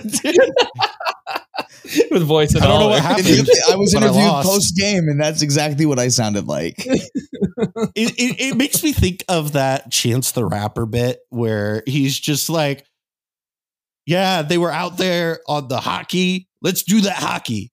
Like, that's what it makes Yeah, me yeah. think of. Oh my god. Uh. no, but I mean, is so strong. It's it's one of those decks that's like if you don't like if you don't get your engine online, it, it looks like Sisay does literally jack all, right? Mhm. Uh, but when Sisay does get online and they get a couple activations going, you look down and you're like, wait, oh, that just wins? Aw, damn. like Wish I knew that Uh, and- 40 seconds ago. Yeah. Yeah, yeah. wish I, I've seen a realized, wish I those. knew that before I let that resolve. Yeah. yeah, exactly. Um, and I've seen that interaction many, many, many, many times. Yeah. So it's uh, it is what it is. Sisay is strong and uh, efficient, and that's all she needs to be, really. Yep. That's also my number four, Sisay. Uh, moving down two spots from number two last month. Um, I, I like Sisay a lot. Very similar opinions. Uh, hey, by the way, uh, I said it earlier. I'm going to say it again. Stop giving them free fucking searches. Like, just stop doing it. Like, I don't understand why we think that's okay, but it's not a risk. Cam, you put it perfectly. It's not a rhystic draw. Stop treating it like it's a rhystic draw. Uh, Yeah, I think there's a little more nuance to it. No, there's sure. not. Think- every no, that, that's I- why I you say that because you're a you. Sisay Sorry. player. There's no Shut up and play. Shut up and play. I don't know. I just feel like you're gonna say this, and people are gonna do the Tivit thing. They're gonna do the Winota thing, where they just like kill the commander and like don't ever let it happen. Yeah. It's like okay, cool, and that's and that's how king making scenarios Yeah. happen, right? And it's like it, it keeps happening where a deck does well for a little I'm- while. It happens to use the commander, and everyone's like, "Oh, burn, burn their legs." I'm Never let them specifically saying I'm not saying don't let them have the Sisay. I'm saying don't specifically give them two mana to search this is very, very, very specific to Yeah, me scenario. extremely specific and not applicable to our audience scenario. Good job, It- it's just I, I I've seen it happen a couple times where somebody's like, "Yeah, I'll give you uh, mana to do this, and so you can search to find an answer to player B." And oh no, you won the game, and it's just Yeah. oh, sure. oh no. Don't do anything to give your opponents any resources. I didn't know that was a hot take, but don't, Yeah. don't do anything like Welcome to the mind whoa, sculptors, whoa. where really benign things are hot takes. Uh, moving on to number three, Kim. What do you have at number three? Oh boy. Number three is Kinnan. Okay, Kinnan Bonder Prodigy. I think that's his title. yeah, Correct. Um, yeah, Kinnan. Geez, what, what do I say about Kinnan that I've never said about Kinnan before? Kinnan, bondage Um, guy.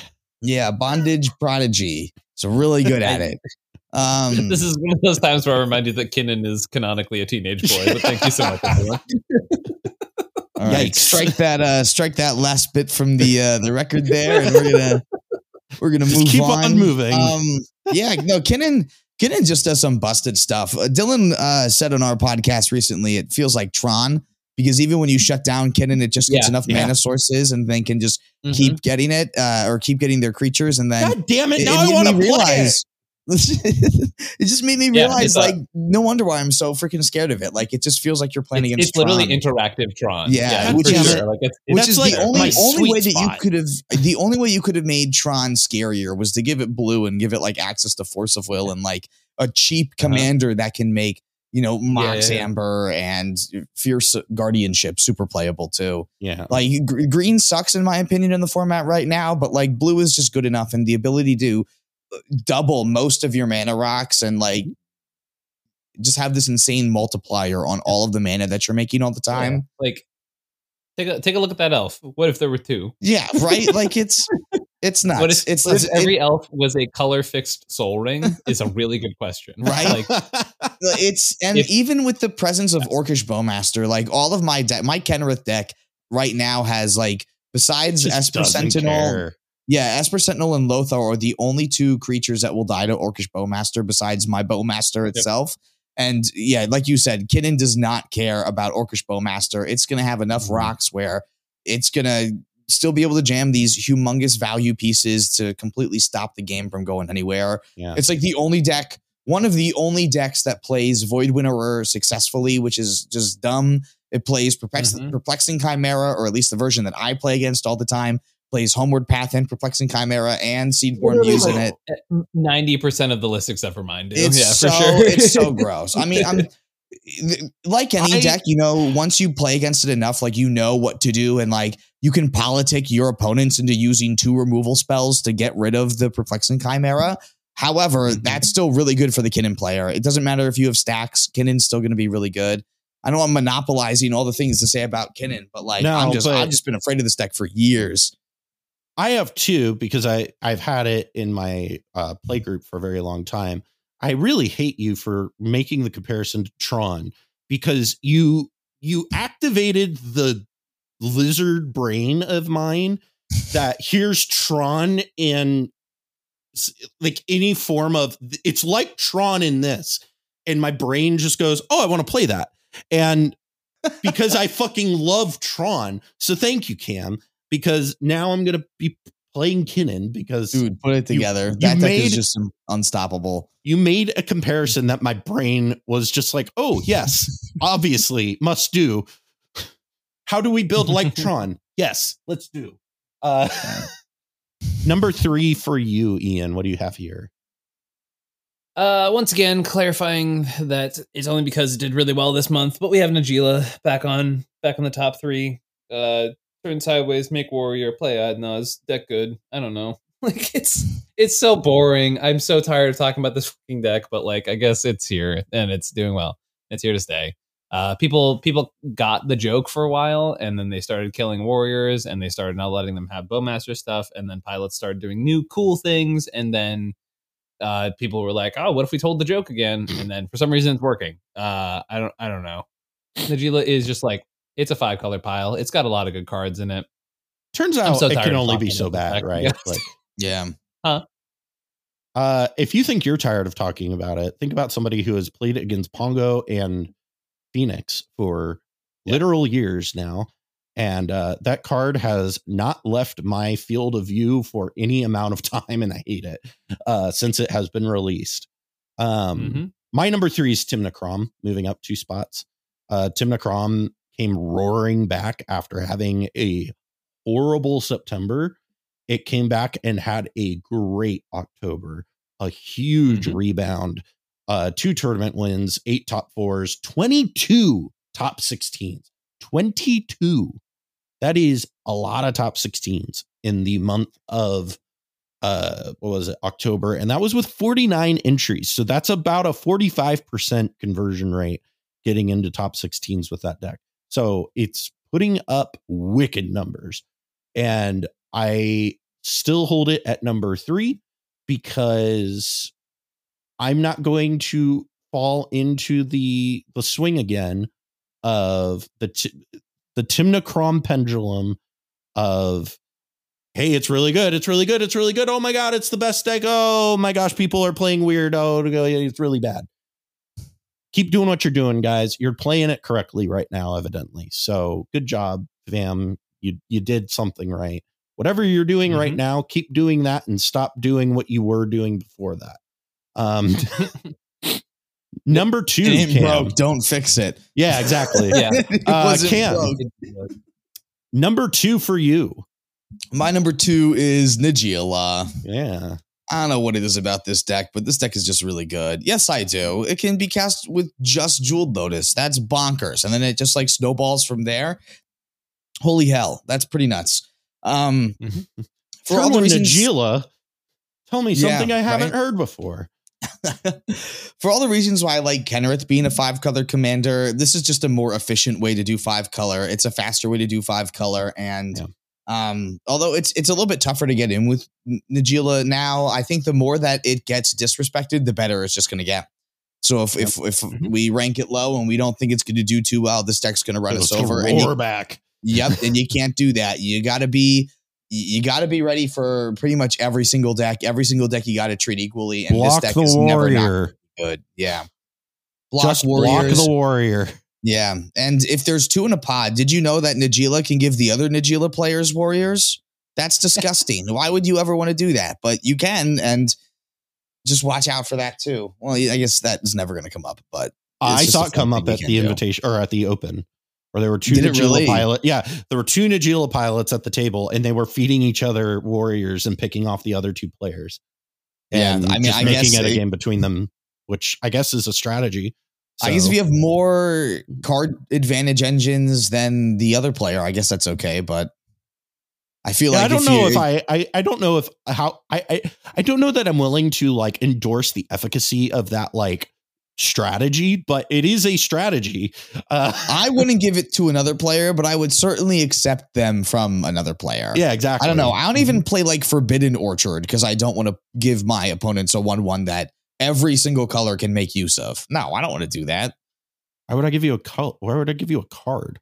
Why would I give you a card to sack a culling ritual? What the or Culling the Weak? What the fuck? Um, Mhm. Ian, you're number two. My number two, my top two decks here are two decks that I think just sort of stand above the rest of the format by a reasonable amount. Uh, number two being one that had an insanely good month, Tymna Kraum. Uh, we talked about multiple times. It's just four insane colors, uh, two insane advantage engines. Not much really more to say. Uh, it plays stupid things. Uh, I still think every deck that's not playing three mana Teferi is playing Tymna Kraum wrong. And that's my hot take. And I'm happy to move on from there. Yeah. that's, that's really Yeah. it. Uh, my number two is Kinnan, Bonder Prodigy, moving down one spot from the number one spot. Uh, it had a pretty fine month. It was 25% win percentage. Uh, also had uh, two tournament wins, uh, several top fours, and somewhere around, I think, like 12 ish top 16s. Um, if you count for Lotus Con data. So like it, it it's still performing really well. I think the only reason I moved it down is because I did notice a notable shift at the Mox Masters event of people being very aware of it. Finally, oh my yeah, like people God. were really respecting still Kinnan. multiple top 16s in that tournament? What'd you say? Didn't it also still make No, it did not top 16 uh the invitational. It did at the open. Uh, Uh, but Okay. I, I did notice a very sizable amount of people were uh, respecting Kinnan more. And Who, hmm? the invitational, I think only Max played it, right? So no, Max was in the open or in the Max invitational. in the invitation. Yeah, That's what I he didn't top 16. Right. I'm saying there's only one pilot, so I don't think that's well, exactly yeah, but in the, the open, only one made top 16. And I think there were like four pilots. So it was Oh, like, sure. Yeah. um, which is like fine. But overall, like across the month, even you could see it pull back just a little bit. Um, and it's not like a huge pullback. Like it stays on the standings where it was last month, but you can see like its win percentage fall. Um, Mhm. so like it is doing fine and it's still doing well. I'm not saying it's worse. I'm just noticing, hey, people are being a little bit more aware of it. And so Mhm. I I think that is a good thing. And uh, but I God, that comparison to Tron really got me horny. Jesus Christ. That made me feel almost a type of way. up to number one all of a sudden. It, it made me feel a type of way. I got to tell you. Uh, and uh, so number one for you, Cam, is I got Tymna Kraum Blue Farm up here at number one. Necrom. And I don't know if there's really anything that is going to knock this thing down from its number one status in my mind for a, a, a long time. Like it's it's the best two carded advantage engines in the format, and I think outside of player skill, it's definitely the best deck in the format. And what Mhm. holds it back in some people's hands might be player skill, might just be some unfamiliarity with it, but it's certainly a deck that the more that you play, the more rewarded you are for knowing some of the lines. Remembering that you can't consultation with Esper Sentinel in play sometimes. like uh, there's just um like weird weird little nuances that come up with the deck like that. But uh it again, it's another one of these decks that plays zero bad cards, and it's always going to be the scariest thing at the table for me. Um, Blue Farm definitely number one in CEDH for me. Yeah, I love Blue Farm, uh, especially right now. Uh, number one for you, Ian. Get in. Get in. Um, yeah, it's like I don't know. I don't, it's not even close for me. Uh, it's playing with Blue Farm in uh, I guess the end of last month felt like I was given a sword in my hand against a field of people with knives. Um, and then I played Kinnan at Lotus Con, and it felt like they handed me a pistol. and it's just I don't know. It's I love Kinnan. I think it's it is one of those decks with an insanely high ceiling and a very low floor. Uh and you see that with the results of these players, right? So that's why like I didn't really blink when you said one person made top 16 and then the others didn't even come close, right? And I'm like, yeah, because that's how Kinnan will work and has worked until the end of time. And for me, it's this ranking always ends up being more like, what do I see the best players being able to bring to a tournament and do well with, right?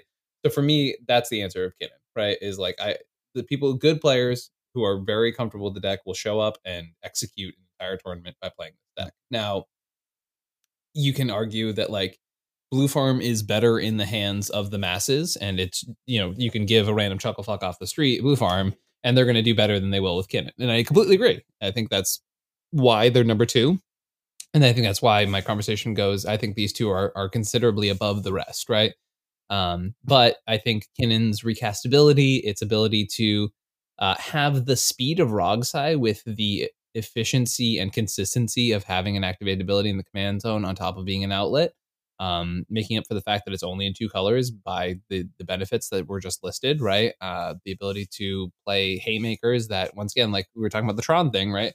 You know, times I've been like, okay, I'm completely locked out of Kinnan stuff. There's Grafdigger's. Mhm. I'm gonna hard cast Consecrated Sphinx. The fuck y'all gonna do? It's like, game, yeah. yeah, yeah, exactly.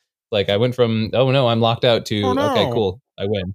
Yeah. it, it it's it's really in, in a wild deck. Um, it, it had one Mhm. of the better performances of the month. Uh, but uh, I moved it down simply because my number one had the best performance of the month, and that was Najeela the Blade Blossom. It took down the most major tournaments of the month. Uh, and overall, I think that Najeela just like does what I want a deck to do the best. And it kind of came back and like it, it felt like we sent it away because it got like we were like, hey, go figure out that um like if you ever watch like uh Hell's Kitchen, right? Uh he'll, sometimes he'll send food back and he'll be like, hey, you need to refire this, you need to do this bet different or whatever. And he sent him back to the kitchen. We sent the Najeela players back to the kitchen. We said, hey, figure out the Bowmaster problem and they came back and they're like yes chef here you go and uh the deck just doesn't mind and it just i i, I like Najeela a lot is Najeela kinnan and Tin- Tymna Kraum. like honestly the two decks if i were to sleeve one up right now that i feel like the most uh that i could just play tomorrow is Najeela i've played it a lot i've played against it a lot and I'm uh, so surprised by this decision and your analysis in this moment. Yeah. Uh who who could have called this? Not like a deck that you've always leaned towards or anything Yeah, like I mean like Yeah. Najeela is a deck that I like I I have such a love-hate relationship with. I hate it at the same time. I can't quit you. What? I said I can't quit you. I mean honestly, it, it it's you know, it's like the the that, that bad boyfriend that I just can't beat. Um, you know, the the sex is amazing. And uh but yeah, Najeela is my number one. So uh just to recap here for you, uh the honorable mentions for the honorable Cam from Play to Win was Mhm. Rocco Cabaretti Caterer, with number 10 being Magda, nine being Thrasios Bruse, eight being Atraxa Grand Unifier, seven being Kenrith, six Sisay Weatherlight Captain, uh, five was Tivit Seller of Secrets, four RogSi, three Kinnan, two Najeela, one Tymna Kraum, and then for the lowly, lowly, lowly, lowly, lowly Ian, for my my my Nad Pod friends out there. Uh, honorable mention of the month was Varragoth Blood Sky Sire, number 10, Talion, number nine, Tevesh plus whatever, eight, Tivit Seller of Secrets, seven, Malcolm Tymna, six, RogSi, five, Atraxa, four, Sisay, three, Najeela, two, Tymna Kraum, and one, Kinnan. And then for the esteemed Callahan, the Mind Sculptor, Oh my god. my honorable mention for the month was Malcolm Kediss, and my number 10 was also Talion. Number nine was Malcolm Tymna. Number eight, Dargo Thrasios. Seven, RogSi. Six, Atraxa. Five, Tivit. Four, Sisay. Three, Tymna Kraum. Two, Kinnan. And one, Najila. Thank you, Cam, for joining us this week. Thank you I for really having me. appreciate This it. was Yeah. great. It was awesome. Uh, we being on the finally have had you onto the podcast, and it was not a fuck around. Well, we fucked around, but it was not a a joke episode. exclusively. Yeah, yeah, yeah, yeah. Yes. I'm glad we made this work. yeah, for people who are not familiar, for the like handful of people who don't know who Play to Win is, what let them know where they can find you, what your channel is, and all about that. Uh, yeah, check out Play to Win MTG for CEDH gameplay and podcast episodes every single week. We got some new stuff coming up uh, for 2024 that we're very excited for. That's next year, right? Yep. Um, Yep, that's, so that's how years work. yeah. So you can find us everywhere at uh, Play to Win MTG. Uh, Ooh. Ian, coaching the the Ian coach Yeah, Ian. Put your hello coaches, everybody. put your coach's hat on. We're going to the coach's corner. Yes, let's see what's my coach's hat today. These these bent up microphones. Hello, uh, it is professional CEDH coach Ian. uh, hi everyone. You can find me over youtube.com slash comedian MTG for any sort of tournament CEDH stuff, mostly top 16 breakdowns. Um, and if you're interested in CEDH coaching from the player with the most wins with diverse decks over the past two years, I'm pretty sure. Uh, it's pretty good accolade. Uh, come come check it out. You can hit me up on Twitter, Discord, or email at comedianmtg at gmail.com. You could just be making up accolades at this point. I could, I could, I could, Yeah. and yet, Uh, I'm the best player on the- this side of the Milky Way. the the more Yes, true. Lord Buttfart sixty nine, first of his name. Uh, yes, that is correct. also, while you're at it, uh, don't forget to check out the Mind Sculptors Patreon, which we will be revamping. Uh, we will be reintroducing the. Uh, this is the thing that I can probably safely announce is we were going to be reintroducing Brewer's Choice, and so uh, again, we are going to for our patrons, we're going to offer you guys a uh, choice of four decks, let you guys vote on it, and then we're going to brew those decks here on the channel and you'll get to see what Ian and I come up with for different decks that are going on. Maybe we'll have some gas and it'll be fun. Yeah, who knows? They're gonna have some gas. We'll, we'll, Well, I yeah, we're always have gonna- gas. Yeah, that's true. That's that's my secret cap. I have IBS. I turned 29 and then my fart stopped being normal. They started being Yeah. stinky. Uh, I don't know what happened, but something did Hmm. change. Mine are Uh, alive now. Mine have a life of their own.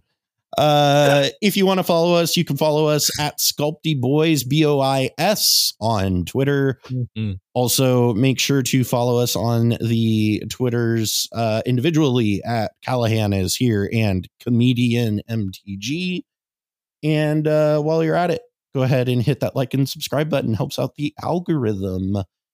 And uh, how do you want to exit this episode, Ian? How do you think we should end this one?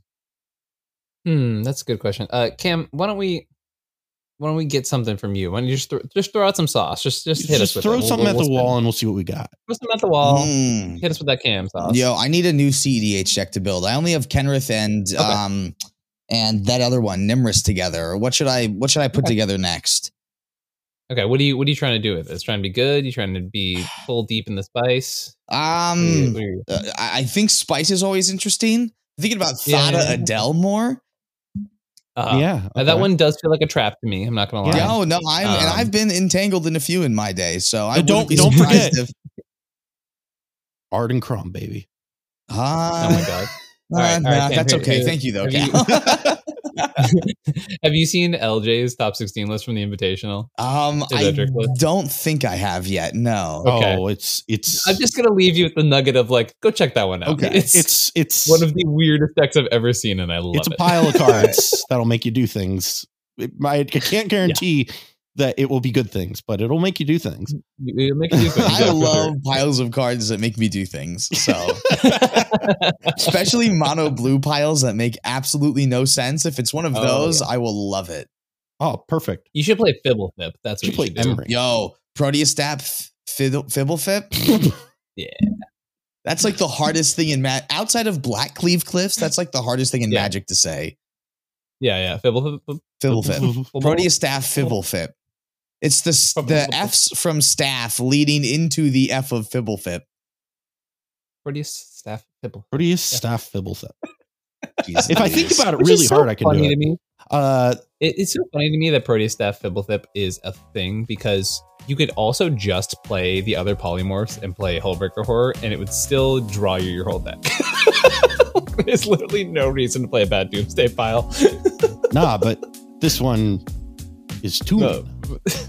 yeah. yeah, yeah, yeah, yeah, yeah, This is the Mind Sculptors. I'm Cal.